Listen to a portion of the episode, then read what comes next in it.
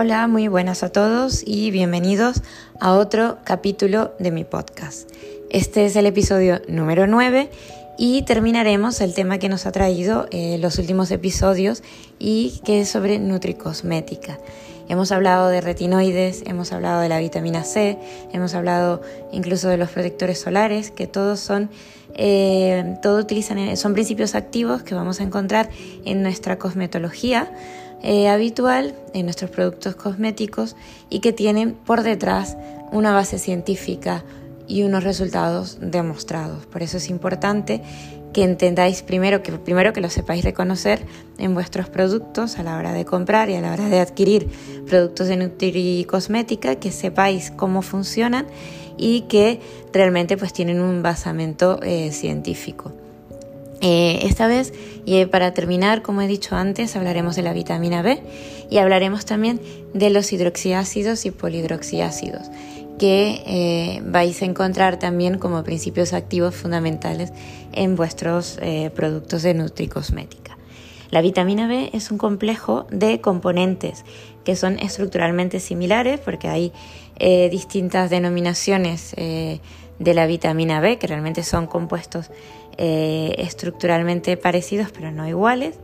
Eh, la vitamina B es un nutriente eh, esencial para nuestro organismo, no solo para la piel, sino también para las funciones cerebrales, para la digestión, para el sistema nervioso. el primero que vamos a encontrar de forma más o menos común o habitual es la niacinamida o nicotinamida o vitamina B3. Eh, la podéis encontrar con estos tres términos. Es una vitamina que es soluble en el agua, que es estable y que es de bajo peso molecular. Esto le permite entrar fácilmente en el estrato córneo. Si recordáis de los podcasts anteriores hemos hablado que la barrera, que el estrato córneo es una barrera eh, impermeable y que solo permite el paso de compuestos de muy bajo peso molecular, de moléculas muy pequeñitas que sean capaces capaces de atravesar este estrato, pues la vitamina B3 tiene esta capacidad. No es tan conocida como el retinol ni como la vitamina C, pero la niacinamida es un aliado excelente para la salud de la piel. Se utiliza tópicamente, es decir, se utiliza eh, en, forma, en formulaciones de crema para prevenir el fotoenvejecimiento, para reducir el acné, para mejorar eh, el pénfigo bulloso, eh, para tratar la rosácea, para tratar la dermatitis atópica. Eh, actúa reduciendo la pérdida de agua transepidérmica a través de la piel, quiere decir, y que funciona como un mecanismo ideal de barrera. Cuando lo usamos de forma continuada y de forma crónica también eh, influye en la pigmentación porque disminuye la transferencia de melanosomas. Los melanosomas son como pequeños saquitos dentro de la epidermis que contienen la melanina y eh, que evitan eh, la niacinamida, niacinamida, evita que se acumulen estos melanosomas dentro de los queratinocitos, que son esas células basales de la piel. También la vitamina B3 eh, reduce el tamaño del poro, eh, que es típico en la piel mayor. Reduce también la producción de sebo en las pieles acnéicas y mejora la textura de la piel.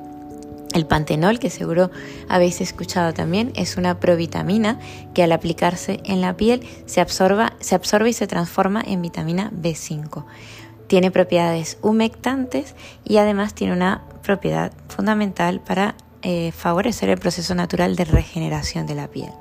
El pantenol eh, se usa eh, desde hace mucho tiempo para tratar heridas, quemaduras, escaras, heridas de posquirúrgicas, para tratar dermatosis, porque además estimula la producción de ceramidas. Ceramidas también lo mencionamos en los podcasts anteriores en algún momento, y las ceramidas son esos lípidos, esas cadenas de ácidos grasos que están dentro del estrato córneo, dentro de la piel y que son esenciales para garantizar la función de barrera, para que nuestra piel sea impermeable a los agentes dañinos externos.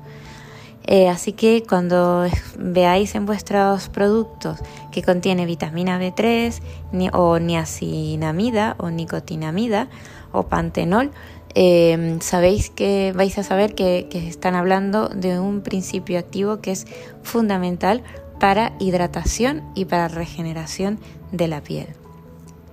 Otro compuesto muy muy importante que, que, vamos a encontrar en nuestros productos de cosmética son los hidroxiácidos, que además han demostrado en numerosos estudios que tienen eh, muchas propiedades cosméticas. Son exfoliantes. Eh, exfoliantes quiere decir que son capaces de barrer, de exfoliar esa capa superficial de lo que es el estrato córneo. Eh, de la piel, esa piel eh, entre comillas que alguna vez se ha llamado piel muerta. El estrato córneo no es una piel muerta, pero es una, es, está conformada por células que vienen desde eh, la parte basal de nuestra piel y van ascendiendo hasta que van cambiando, van perdiendo el núcleo y van perdiendo las propiedades de multiplicación. Pues toda esta, esta parte superficial del estrato córneo eh, se puede exfoliar a través de los utilizando hidroxiácidos. Eh, también eh, dentro de los hidroxiácidos vamos a encontrar el ácido glicólico, el ácido cítrico, el ácido láctico y que además de esa propiedad de exfoliación que os comento, también aumenta la síntesis, la producción de colágeno y de elastina. Entonces, ¿cómo funcionan realmente los hidroxiácidos? Eh, pues ellos son un grupo de ácidos obviamente de origen natural, porque lo vamos a encontrar en frutas y en algunos alimentos, y como decía, favorecen esa exfoliación, pero también estimulan el recambio celular. Estimulan también eh, la producción de colágeno, de glucosaminoglucanos y mejoran la calidad de las fibras elásticas de la piel, por tanto, mejoran ese aspecto de la piel y favorecen el rejuvenecimiento. Hay unos que que son solubles en el agua, es decir, que penetran, que pasan a través de las moléculas de agua, y hay otros, como el mandélico y el bencílico, que son solubles también en los lípidos, es decir, en las cadenas de grasa. Eh, por tanto, favorecen, eh, estos penetran mejor en las pieles que son mixtas o pieles con tendencia al acné. Como decía, los hidroxiácidos disminuyen esa cohesión, esa adherencia que tienen los corneocitos, es decir, las células del estrato córneo, esas adherencias que les mantienen unidos, que se llaman desmosomas, pues esta, estas uniones eh, las rompe los hidroxiácidos y eh, aumenta pues el recambio eh, celular, lo que llamamos el turnover celular. Eh, como os decía, pues son el ácido láctico, el ácido glicólico, el ácido cítrico y el ácido mandélico, fundamentalmente. Así con estos nombres los vais a encontrar en vuestros productos. Eh, hay una generación eh, más avanzada de los alfa hidroxiácidos, que son los polihidroxiácidos y los polihidroxiácidos biónicos. Eh, son una segunda y una tercera generación de los alfa hidroxiácidos. Son compatibles, además esta última generación de hidroxiácidos son compatibles con todo tipo de piel, sobre todo esas pieles que son tan sensibles, eh, que son pieles, por ejemplo, enfermas por dermatitis, eh, por rosácea, que son pieles muy muy sensibles y que no pueden, no todos los productos pueden aplicarse sobre este tipo de pieles pues los polihidroxiácidos incrementan la barrera de piel, de la piel, las moléculas tienen una función humectante e hidratante y además eh, son antioxidantes, eh, evitan la acumulación de radicales libres que están asociados, como sabemos, eh, al envejecimiento. También tienen efectos, igual que los alfa hidroxiácidos, también tienen efectos exfoliantes y también tienen efectos sobre el recambio celular.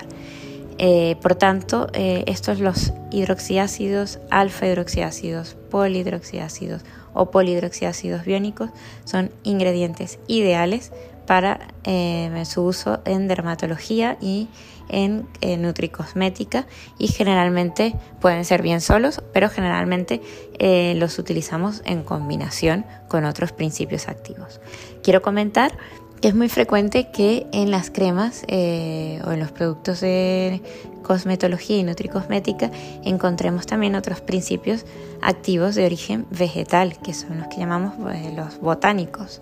Eh, el listado de, estos principios es amplísimo, sería casi imposible mencionarlos a todos, pero eh, generalmente pues, se combinan, eh, siempre lo va, casi siempre los vamos a encontrar en nuestros productos combinados con eh, los principios de los que hemos estado hablando hasta ahora, con combinados con vitamina C, con los retinoides, con las vitaminas B y con los hidroxiácidos y aportando también beneficios que están más o menos eh, comprobados científicamente. bueno, ahora con este eh, este último podcast. Creo que doy más o menos por terminado un repaso general de lo que es la nutricosmética y espero que os haya sido eh, beneficioso y que por lo menos eh, cuando cojáis una crema o adquiráis una crema o un producto de cosmética podáis más o menos entender cuáles son esos principios activos importantes para complementar eh, pues los tratamientos de medicina estética. Pues eh, encantada y hasta nuestro próximo podcast. Gracias por acompañarme.